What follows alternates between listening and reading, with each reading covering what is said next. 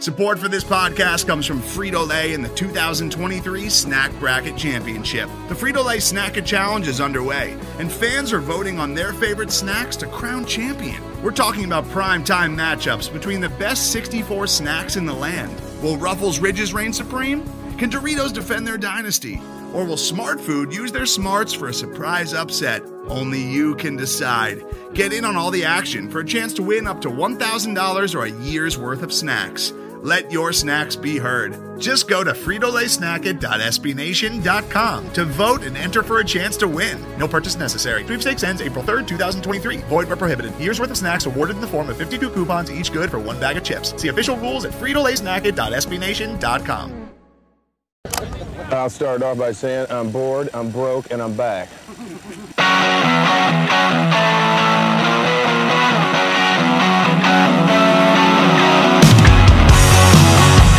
You know, Gumbi, um, I'm going to tell you, I, you may not have known or heard or even conceptualized this, but the Washington football team is undefeated since the Cult of Colt has been launched. And listen, I don't want to be the guy to like take credit. I don't want to pat myself on the back. Like, you know, we worked hard on Sunday, but like it's kind of hard not to put two and two together and, and get four.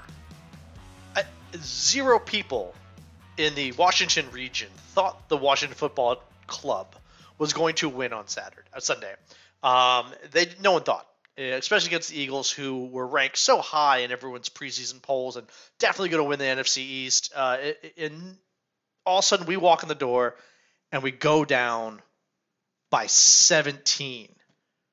It was over. It was done. It was People closed the doors. They they walked out. They uh, I started to build a fence and was listening to it on the radio because I said, "Here we go again." But And all of a sudden, the cult of colt caused such a big uproar in the community yeah, that the team yeah, found themselves together.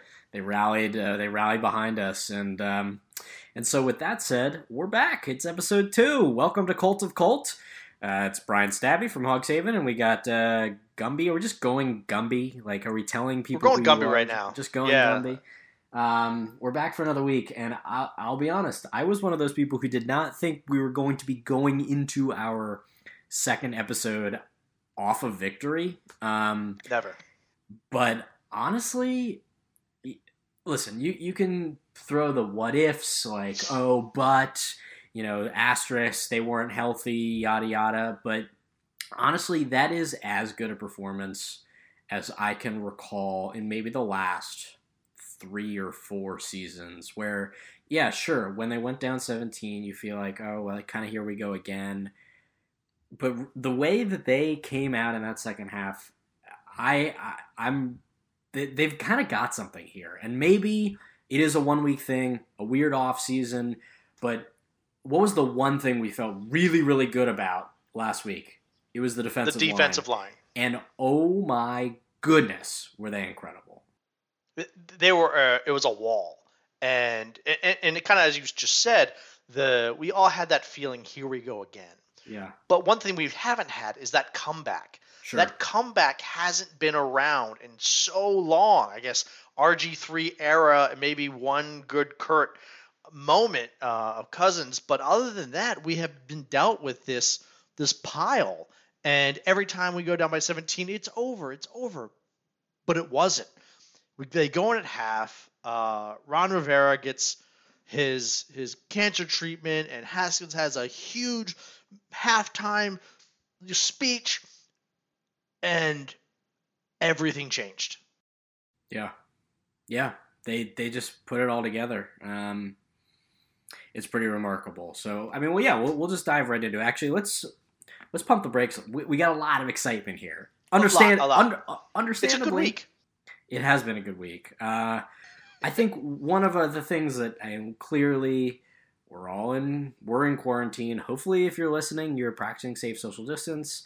Wear your friggin' masks, you animals. Um, but I think one of the seminal parts of being at home, even when you're on Zoom, if not particularly on Zoom, is to talk a little bit about uh, what kind of cocktails, what kind of adult beverages uh, you- you're sipping on. So I'm going to ask you what what you sipping on tonight on this uh, what, Victory what am I drinking? Wednesday? What am I Yeah. sipping on? What are you sipping on? Uh, most of the time, uh, you'll hear me drink. I'll be in the, the bourbon range, sure. but it got cold this week, and did, and yeah. with it, and, and with that coldness comes my my inner um inner harvest, my inner my inner October. I love Halloween, so today I'm sipping on some Sam Adams Oktoberfest.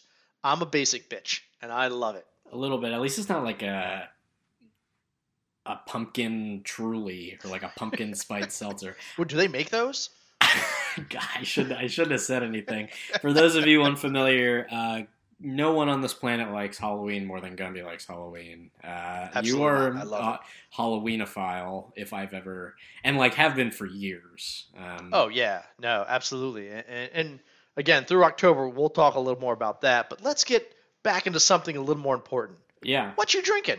I'm sipping on. So I uh, this week we're gonna keep this episode a little bit tighter. No, we went an hour last week. weren't planning on it, but one thing led to another, and um, Gotta so go. I'm I'm at the beach, uh, and we're in, in Dewey, and one of the great Delaware-based breweries is actually uh, they have a couple of different locations. One of which was actually on my college campus, Iron Hill. What? Iron Hill Brewery. Oh, Uh, fantastic pizza, fantastic beer. Uh, they have a little bit of a slant towards this region.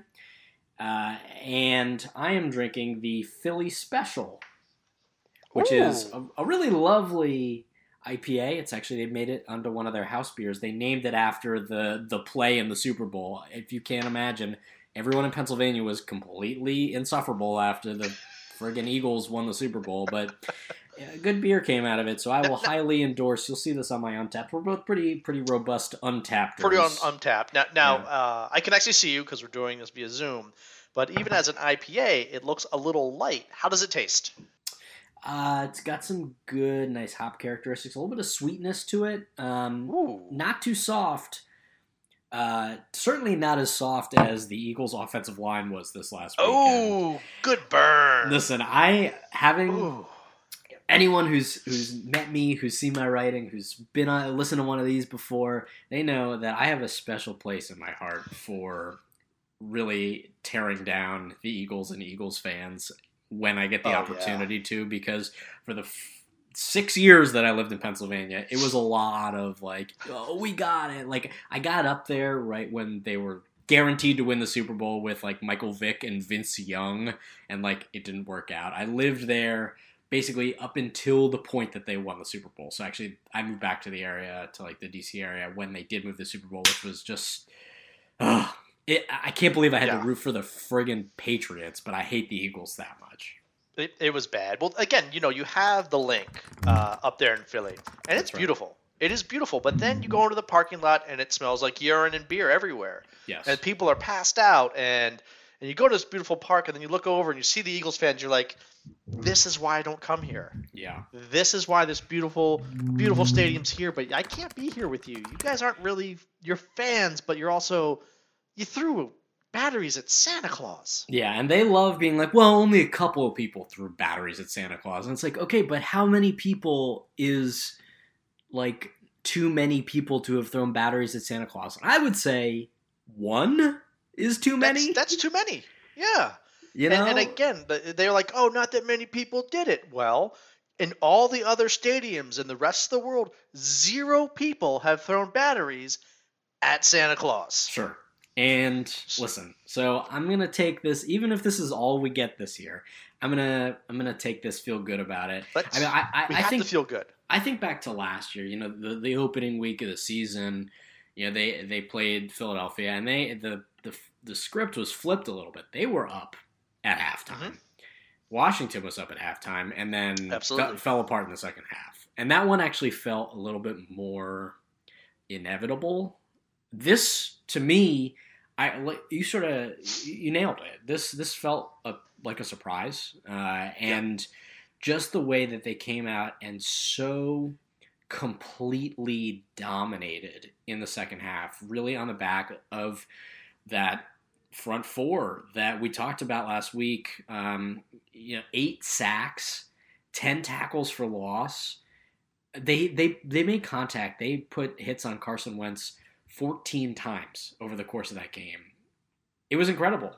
Watching it, and then of course, you know, and, and listening to it all, you're you're sitting there, and when we went in, what were they going to do with Kerrigan? What were they going to do with Sweat? What were they going to do with with Chase? And you're the whole time I thought Kerrigan was to be the odd man out, pretty because he's the old guy. Yeah. They just kept switching people in and out, and it kept fresh bodies in there. Sure. And everybody got a chance to lose their minds in the second half. And you're right, boy, did they. Holy, excuse my language, shit was that awesome. Oh. Yeah, I know. Ooh, Blake Ooh, me after that one. Yeah, holy Ooh, shit. Holy shit. Holy shit. but it, you're right. And all of a sudden, you just, you, again, if even if this season is not a success or a high record, they showed life today or, or, or this week. And that sure. life is, is you, you can build off of that. You can build off that feeling. And that is what a team is made of. You got Riverboat Ron and Del Rio all putting it together, just and and you love to see that. And then, and I don't want to take away from the offense, um, but the defense was just so damn good when they had to be. Yeah, and I mean that was clearly the the big takeaway. And Ryan Kerrigan named NFC Defensive Player of the Week, which uh, when's the last time we were talking about a positional player of the week that wasn't like Tress Way because he punted better than everybody else could punt. Who did punt really well. He did punt well. He is he I is the, he is the MVP of this team. I mean, he's the best player. That I want him on this podcast because that, that's the person I want to hang out with. I'm oh, sorry, we'll, he just seems amazing. We'll hang out with with, with Hue at some point, but but yeah, I mean, seeing the way that they got after it, and uh, listen, we're clearly here because we're fans, and we'll acknowledge sure. when there's like things that are good, things that are bad. For the Eagles, uh, two of their offensive linemen were supposed to be their starting offensive linemen. They had a starting running back out. They ended up having to start Boston Scott. He gets hurt. Corey Clement comes in. I mean, they were only able to run the ball 17 times. That includes a Carson Wentz run, but that's because yeah. they they just had defenders in their lap all day. They could not set the line of scrimmage, and it was coming. The problem was for for the Eagles, as I saw it, they couldn't just try to shift one way. They couldn't have the running back just go after one guy, you know, from from a blocking assist perspective because between like Allen and Sweat and Matt Ioannidis, who ended up with a sack and yeah. a half. Chase Young was in the backfield. He had a second a sack and a half in his uh, debut. Um, I mean, Shaun Dion Hamilton was in the backfield. Uh, just like I mean, Ryan Anderson was creating pressure. It just it came from all angles, and that makes it so hard. And at a certain point, and I know one of the things I noticed, and I'm curious what your thought is on this, but I th- Carson Wentz does a weird thing where he ducks anytime he feels like pressure's coming, and it sort of seems like the type of thing that like Michael Vick would have done and then been able to like get out of it and like Absolutely. create a play. But it every single time it was like he just curled up into a ball and I'm like, does that work for you? Like he, you know? for years for years Wentz has done that. Uh, he's he's done a good job of being Houdini and getting out. Yeah. The thing is is that he got hit so much in this game. He started actually like wincing up earlier than he normally does. Normally he doesn't talk and, and throw, and he got so you know, shy, uh, uh, trigger shy that that he just kept popping in. And then one of the smartest plays of the entire game that I loved, and it was a Kerrigan play, where mm-hmm. Kerrigan goes running after Wentz, realizes that there's going to be a screen, stops and goes back. And here's Wentz halfway through a throw, realizing he can't do it. So now he's, you know, all the natural progressions you have in your head. Now, not only is he wincing that he's going to get sacked, he also now has to actually think about each play rather than the normal progression your head does in football. Yeah. And that gets into you, and it's hard to shake. And yeah. watching that play with Kerrigan going back, and you go, this is a, a, a monumental shift change during the game. Yeah. The little things. And we're like football knowers as much as like anyone is a is a football knower, but like when I'm out here saying like, oh, that's a veteran move by Ryan Kerrigan, like I'm not trying to say it like Cris Collinsworth says it, but like you see it and you're just like, okay, like he clearly used his brain there in a good way Yeah. that like resulted in a good end product. But yeah, Kerrigan certainly earned uh, earned that.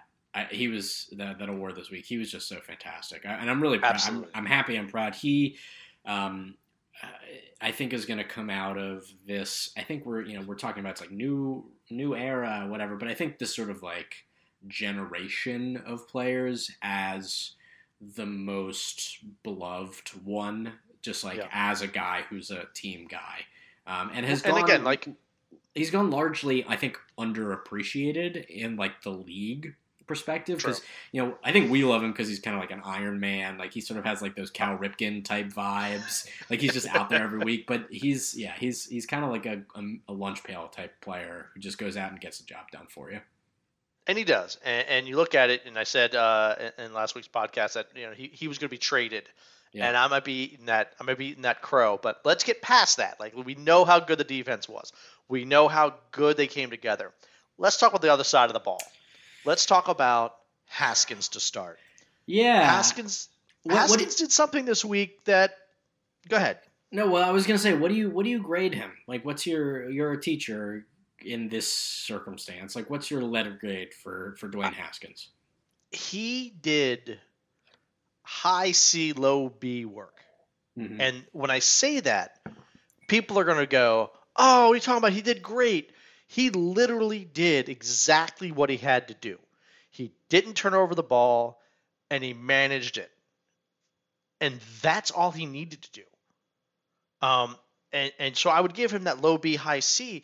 A work, of course, is you know you know four touchdowns for 500 yards, but of course you get the four interception games, and that's just a complete failure. He was right in the middle. He was just he was serviceable. He was learning and coming from his sophomore his first game of sophomore year. He did a great job. He did exactly what he had to do to make the game playable, and he was a leader. Yeah, I love Yeah. to see it. I mean, we we kept on hearing uh, like within the post game stuff. It's like, oh, Haskins, yeah, Haskins gave that speech, like you know, Yeah. Ron Rivera getting cancer treatment, like an IV.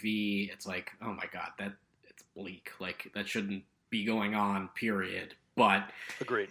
And you know maybe maybe it is some of the PR people like trying to pump him up because I think that there are still some people who are tepid on him. I would say I'm not like an anti Haskins guy, but right now, I mean, okay, so he was 17 to 31 for 178, a touchdown, no interceptions, and took three sacks. I mean, his quarterback rating was like like 82 and a half Okay. right now for him you i think when you when you think about giving him a grade you have to grade on a curve because the for him what you want to see at this point in his second season in the first game is for him to do enough to not lose a game you want to see him manage the game by the end of i would say by the middle of this season the hope is he progresses enough that you can look to him to win a game for you as opposed to not lose a game. And it's going to be tough because, I mean, we, we sort of sang Terry McLaurin's praises in last week, and I think everyone knows like he's going to be the guy. He still was the leading receiver, five catches for 61 yards, but like there aren't a ton of other pieces. So I'm still hopeful that someone else develops and is able to like give him a weapon that's not Terry McLaurin. But Yeah. at a certain point, like not losing, you can't rely on your you can't rely on your defense to get you eight sacks and all those turnovers. You can't you can't expect it. It's not going to happen every week. So for now, it's fine. But later down the line, and not that not that far from now, it's not going to be okay. But but Haskins in this game, and then looking at last year and this game, our, our little booklet that we can stare at, he did some stuff at this game that I was impressed by. He was throwing the ball away when needed. That's good. Yeah. He wasn't he he you know he moved out, but when he knew there was no one to throw and nowhere to run, he wasn't trying to make a play happen that shouldn't happen. Sure. He turned around, tossed the ball out. Like, let's get come on guys, let's regroup, let's get back together. That that wanting to keep the play going too long is how you get injured and how you lose games. Right. He didn't do that. He managed it well. And that just shows you, you know, we heard a lot of stuff last year from good to bad about Haskins, but it shows you just how much he has progressed as a player and that he's getting it. He's getting it in his head. And you know, when when when he was drafted, I wasn't sure. Yeah. I'm a little more positive about it now. Yeah, and that's really what we can hope for is just like incremental pieces. And so, in looking at the other portion of the offense, I, look, the run game they this they have like the dreaded running back by committee. Uh, so Antonio Gibson led the way yards wides. I mean, he averaged four yards a carry, but it was nine carries for 36 yards, including a 20 yarder. So it was really eight carries for 16 yards plus a 20 yarder. Um, Peyton Barber took a, a, boatload carries towards the tail end of the game because they just like needed to milk the clock, which is yeah. fantastic. Like I'm not going to complain about that. And then Haskins ended up with seven carries for 17 yards. That may be too many still. Uh, Agreed. And, and, then J.D. McKissic, who was supposed to be the starter, he was listed as number one on the depth chart. Um, which was enough to fool me into picking him up in fantasy football. Neither here nor there. uh, he he ended up with three rushes for negative two yards. So just I mean, you, you gotta make lemonades, make lemonade out of lemons. Uh, and right now, there are a lot of lemons on this offense. It'll be interesting to see if they can follow it up because they're not going to go and make a trade right now that's going to make them instantaneously better. If they had needed to go get a running back and sort of felt like they could do it, there. I mean, Leonard Fournette was available earlier this year. They cut uh, Adrian Peterson loose. I don't know that he necessarily would have made a big difference, but like we are in the system that we're in with the coaches that we have and the players that we have, and they well, just have to like figure out how to make it work. The running back situation, uh, and kind of going off of the Peterson and the Fournette. Right now, we have these young running backs, and the the, the dreaded committee is never great. It's even worse when you have somebody who is yelling about not getting the ball. Hmm. I want the ball. I want the ball. with the ball. Okay, this is committee. We got this is our plan, but I want the ball. Adrian Peterson is the I want the ball guy. Yeah. Fournette's a I want the ball guy. We have three guys who are sitting here saying, I'd love to have the ball. I'm ready to work, but I'm here to be a team player and learn. All of them want to put it on their back, but they also understand the system. So you don't have this little person just talking the whole time, chirping like a little cancer right. ruining things. Yeah, there's and, no and that's ego. why Scott Turner's ahead. Yeah, no, exactly. No ego, yeah. And Scott Turner is, is holding that well. Now again, you know, we don't have really have any tight ends. Uh, we have one wide receiver and we have a couple running backs and we have half of a line. Right. This is not the future. No, we're not going to keep. Hopefully not. hopefully. yeah, and I, so I guess just like two final points here on this last week. Um, one, I, I, you you uh, you drew some hate this week by saying that Troy Apke was a potential Mason Brennan nominee. He ended up being the most decorated player on the stat sheet. Ended up with uh, eight total tackles, five solo, which led the team. Um, do you have a rebuttal to the haters who said that? Who called you? Who called you some names? I mean, we don't have to repeat them here because this is a family podcast. It's really not. It's not a family podcast. But uh, I suppose. Do you have any thoughts on Troy Apke, Mason Brennan context or not? So we talked about this last week, and with the being a sixth round draft pick or higher being something we talked about last week and even said, I guess Apke's out. I actually even said that on the podcast. Yeah. Listen However, to the podcast, you dinguses. Yeah, it's an hour and seven minutes of greatness, and you got to just keep it going. Um, well, however, let's not go that far. okay, that's true. We, an hour and five minutes of greatness. Two of them was horrible. Okay, yeah. Um, sure. But I had a point. Let's talk about that for really. I had a point. Here's a player. There's a reason they let Davis go. There's a reason that he's playing and he showed up. Our secondary has been talked about being as suspect. He shows up, he killed it. Yeah. So even if he's not a Brennan Mason award winner, yeah. which he should be, um, he is a player. Yeah. And that's what you love to see on your defense a man who wants to get involved. And so, to all the haters out there, keep hating. Keep hating. There ain't nothing on my back. Yeah, uh, I'm gonna have an Apke jersey better of the year. Guarantee that. Oh my gosh, that that would be a pretty classic move for you to end up walking out of here with a Troy Apke jersey. so, and then I guess the last thing before we sort of move on to like what's ahead here is, you know, we had our predictions going in about sort of win win loss expectations. Does this game change how you see the season going forward? Recognizing full well that this fan base, and I will include us in that group, tends to be a reactionary bunch. Uh, we do tend to blow things out of proportion from time to time. That One way said, or the other, absolutely. Are, are, you prepared to blow up your expectations and predictions based on what we saw in week one? Absolutely not. No. Okay. I said five wins. Now, was I expecting one of them to be against the Eagles? Absolutely not. But do I think that we have a chance of going crazy? No, we're we're not going to the Super Bowl. I'll just put it right there out there right now. Now, what I did see was a team that could be there in 2 to 3 years. But we have to build off what we have. And we have some major gaps. We talked we talked about them and our defense still has some issues. They couldn't stop the tight ends from from from Philadelphia. So we're not there yet.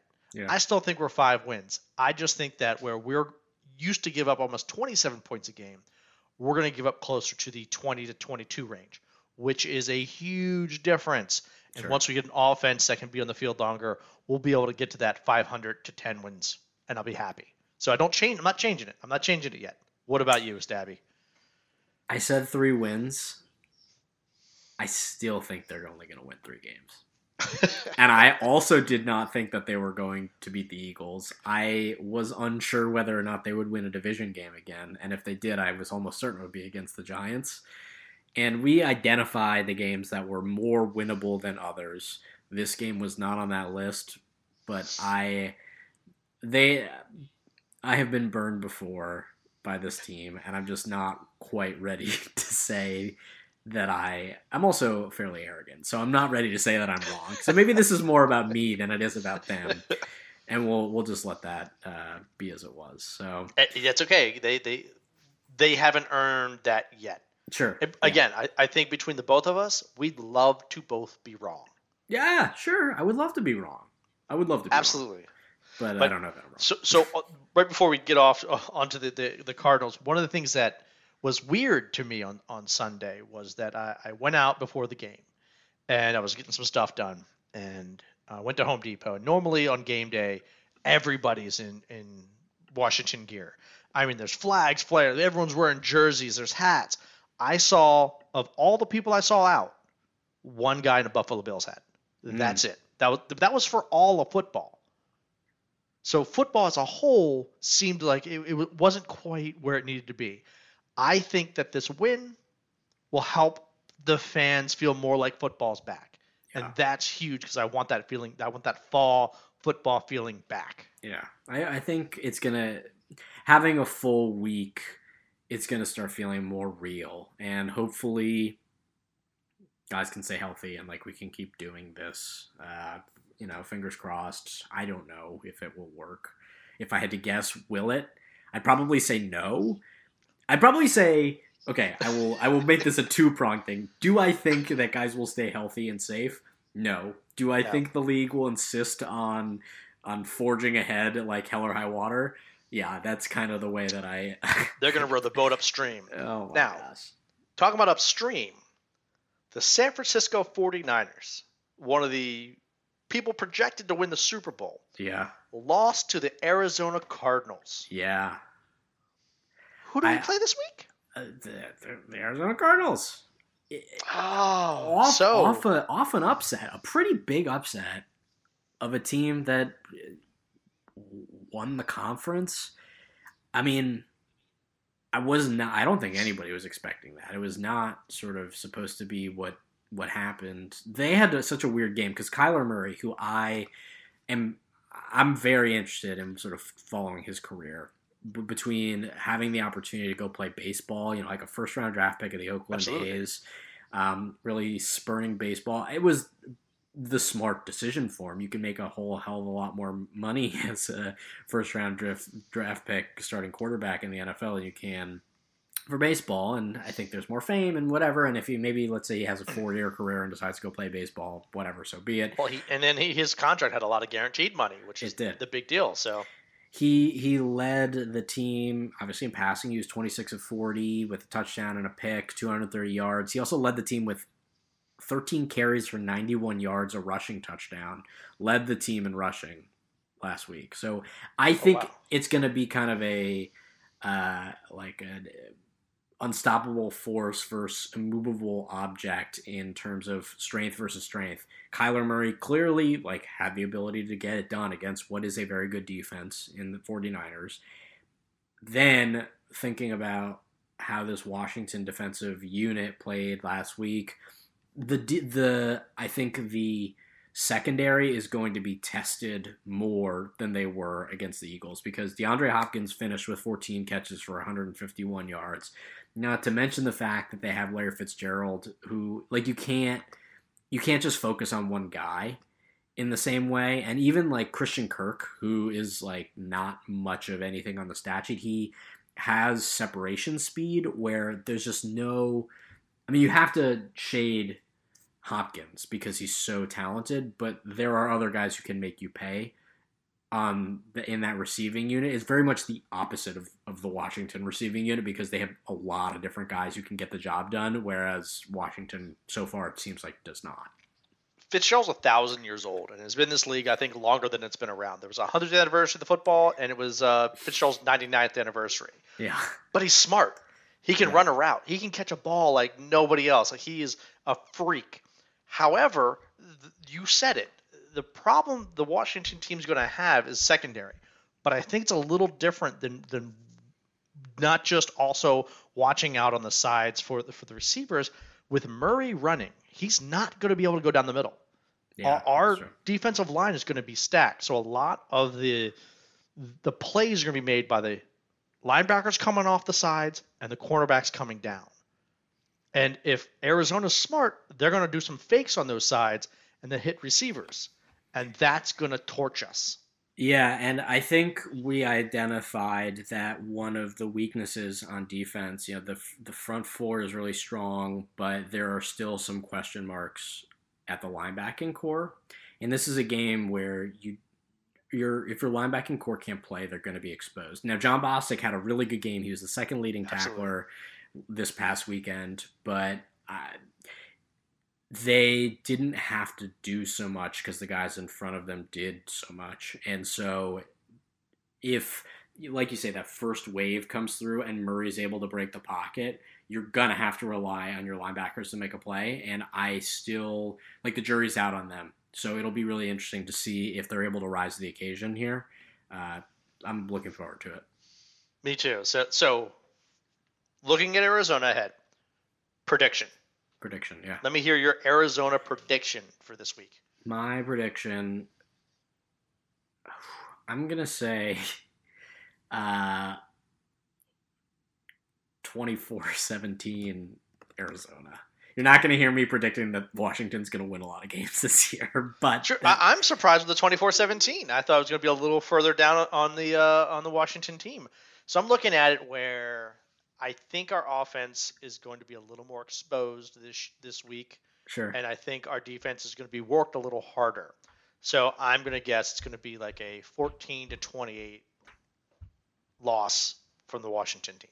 Okay. All right. Well, we'll we'll see uh, how that goes. I'm I'm looking forward to. It. I think Arizona's like interesting in a way that they have not been in years past. So I'm like Oh, e- eager to watch the Arizona Cardinals play football, which is not a sentence I I've I heard. I've said a long time. where Arizona is now, we can be there in two years. Uh, I could see it. I could see it. Yeah. Yeah. With the right moves, I think we'd be there. E- e- Even not better, but that's just kind of that breakdown. So my, my thought is two years we could be kind of where they are in that 10, 11 win area, potentially, potentially. Sure. Um, okay, well, I think we should do, uh, you know, like this is a new, we called it a project last week. This is still a project. Cult Um, of Colt. The Cult of Colts. Thank you all for listening. We are very grateful that you're listening. We know your time is valuable, and the fact Ours that- isn't, but theirs are. It's not, yeah. The fact that you're spending your time listening to this is like kind of galling to me. But listen, I'm not going to tell you how to live your life. So uh, I think we'll we'll try and as we build this out, we'll, we'll build out. I think good podcasts have like segments, and we'll we'll. Try I think you're right. Uh, so I, uh, as we established last week, we love remembering guys. We just love it. I love it. You love it. I think most people love it. Like I, there have been times Absolutely. on Hogs Haven where I just want to like crib from old Deadspin and just like do an article with just like a list of of former players. And I'm sure it would be our highest engaged post of the day because people just love doing it. Uh, so I feel like we should take a little bit of time and maybe we'll do this every week. Maybe we'll do it every couple weeks. You know, maybe we'll do it when we can't think of anything else good to say. Uh, and we can just remember remember a former player or coach or member of the franchise. Uh, I also think this is important because there are a lot of people who feel rightly or wrongly that the direction that the team is going with like the name change and sort of these wholesale changes that there is a jettisoning of of history and what the team was and, and, the, and the one that they grew up with but I mean that's not the case um, just because things are different does not mean that like everything you ever liked is out the window. So I think we should you know take a few minutes every every couple weeks just to sort of reinforce the idea that uh, the the team's history still lives on despite the changes, and um, we we can sort of talk about some some guys. What what do you think about that? Absolutely. Well, well, a couple things to start. A, there's almost 90 years of history here. Yeah. 90. Yeah. Um, the name being changed doesn't erase the history of, of what we have watched and grown up with our whole lives. So let's just get at that. Now, the second thing is, I, I'm going to throw some caveats onto this little thing. Do it. It can't be somebody whose jersey you can buy in the store. Like today? like pretty much ever. Let's say you know somebody. It, it has to be somebody, and this is how my, my brothers and I get together. We say we're going to get a jersey. We're going to buy a jersey of somebody from back in the day. It has to be somebody you can't buy the jersey unless you get it made. Okay, so we're not we're not going to be talking about Darrell Green, and we're not going to be talking about John Riggins, and we're not going to be talking about Joe Theismann. Like we gotta like we're this is a deep cuts. This is like a Absolutely. deep, deep track. Okay. Let's let's dig deep now. Now I have a player. I know a player, and it's a player that I, I like. It's to my heart. Um, Tell me. my brother and I, the player Yeah. is number twenty-seven. Yeah. from the 1992 Super Bowl winning Washington Redskins safety, Mr. Brad Edwards. Brad Edwards. I know that you have a Brad Edwards jersey, and every time we've ever been to FedEx or some team related thing, there are equal parts people who have no idea who that is, and then also there are people who lose their damn minds because they're like, "Oh my god, you have a Brad Edwards jersey." And I'm pretty You're sure the guy. you bought it because you wanted people to come up to you to talk to you about the Brad Edwards jersey. He here's a guy who in was a headhunter. He hit with his head. Mhm, He had a mullet. He came across the middle and he took you out. He was a football player. Now, of course, right after he was, you know, in the end of his career, they they banned the headhunting because it's horrible for the players. But it was great to watch. And in a drunken evening with my brother, deciding what jerseys to get, my brother came up with his. I came up with mine after much research and a lot of alcohol, and it came to the, to Brad Edwards. I mean, this is a massive player of of me growing up, watching him do these things, and also super unsung hero. And that that's my let's remember that player. Now, even funnier, I think you know this. He's now the athletic director at George Mason. Yeah, George Mason stayed local, or like he came back local. So I'm, I'm, we'll, we'll do the back of the football card slash Wikipedia version of Brad Edwards. So he um, was drafted in the second round by the Vikings in '88. Played there for two years. Went to Washington. Won the Super Bowl. He was there from '90 to '93. Then went to the Falcons '94 to '96, and then finished off his career uh, in the Packers organization, though I don't know he ever actually took the field, and then went into athletics as an administrator at South Carolina, Newberry College, he was their AD, Jacksonville, he was the AD for two years, and he's been the athletic director at George Mason since 2014. So, sort of local ties there. Kind of, kind of a funny and, and cool thing that Brad Edwards, uh, who yeah, we'll talk like unsung heroes, underappreciated heroes. A guy who has a a, championship ring and was instrument any any player who has a championship ring is instrumental in having won a championship, regardless of whether or not they were the 53rd man on the roster. They if they weren't contributing to the culture, to the to something on the team, and he I mean he was a starter, he was a very productive player. Absolutely. Um, if you got to put the helmet on you played for that team, whether it be practice squad or you're at the 53rd man who all he did was take an ass whipping for the entire year. If anybody earned that ring, it's that guy. Do you have any particular fond memories of Brad Edwards other than the Super Bowl? Any fun Brad Edwards moments that sort of come to mind? I mean, clearly you made the decision to buy his jersey when you were drunk. Absolutely. So uh, there had to be something down in there that, well, that really. so what he was again, what he was really good at, and what the, the, the memories was, is that he would come across and he had a, a very awkward tackling style, and most of it was using the crown of his head and sometimes his arm. And he was really good at hitting the ball either with the, the, the, square of his head or the side of his arm, and he would just cause a bunch of fumbles. And, and those are some of, you know, it's 1992. I'm a freshman in high school, and I'm playing football, high school football as a safety. And I would watch that. And of course, the, the first time I tried to hit like that, I couldn't have been yelled at more. And yeah. it was like, you are not going to survive tomorrow if you do that. And I was like, but the Redskins do. And then they were like, no, no, no, this is how you do it. But that's my memory is trying to emulate him on a field and then being told I was horribly wrong for doing what an NFL player was. Yes, doing. but I saw Brad Edwards do it, so. and they went, "Who?" And I went, "Nah, you'll find out later." Yeah. Okay. It'll be okay. Yeah. All right. I think that's a fantastic way to uh, to kick off this this little series, and I think that's probably a uh, a fantastic way to, to close things out for the evening. Um, I, I have more vacation things to get back to. We're both very busy men with very important things going on. Neither of those things very important lives. Yeah. Um, all right, I'm very excited for this week. Hopefully, they're able to continue some of the momentum that they picked up from last week. I'm riding a high. I'm going to ride it until kickoff on Sunday, and then sort of let the moment be, and we'll see where we are a week from now. HTTT. HTTWF T. I well, I don't know. Hail to the team.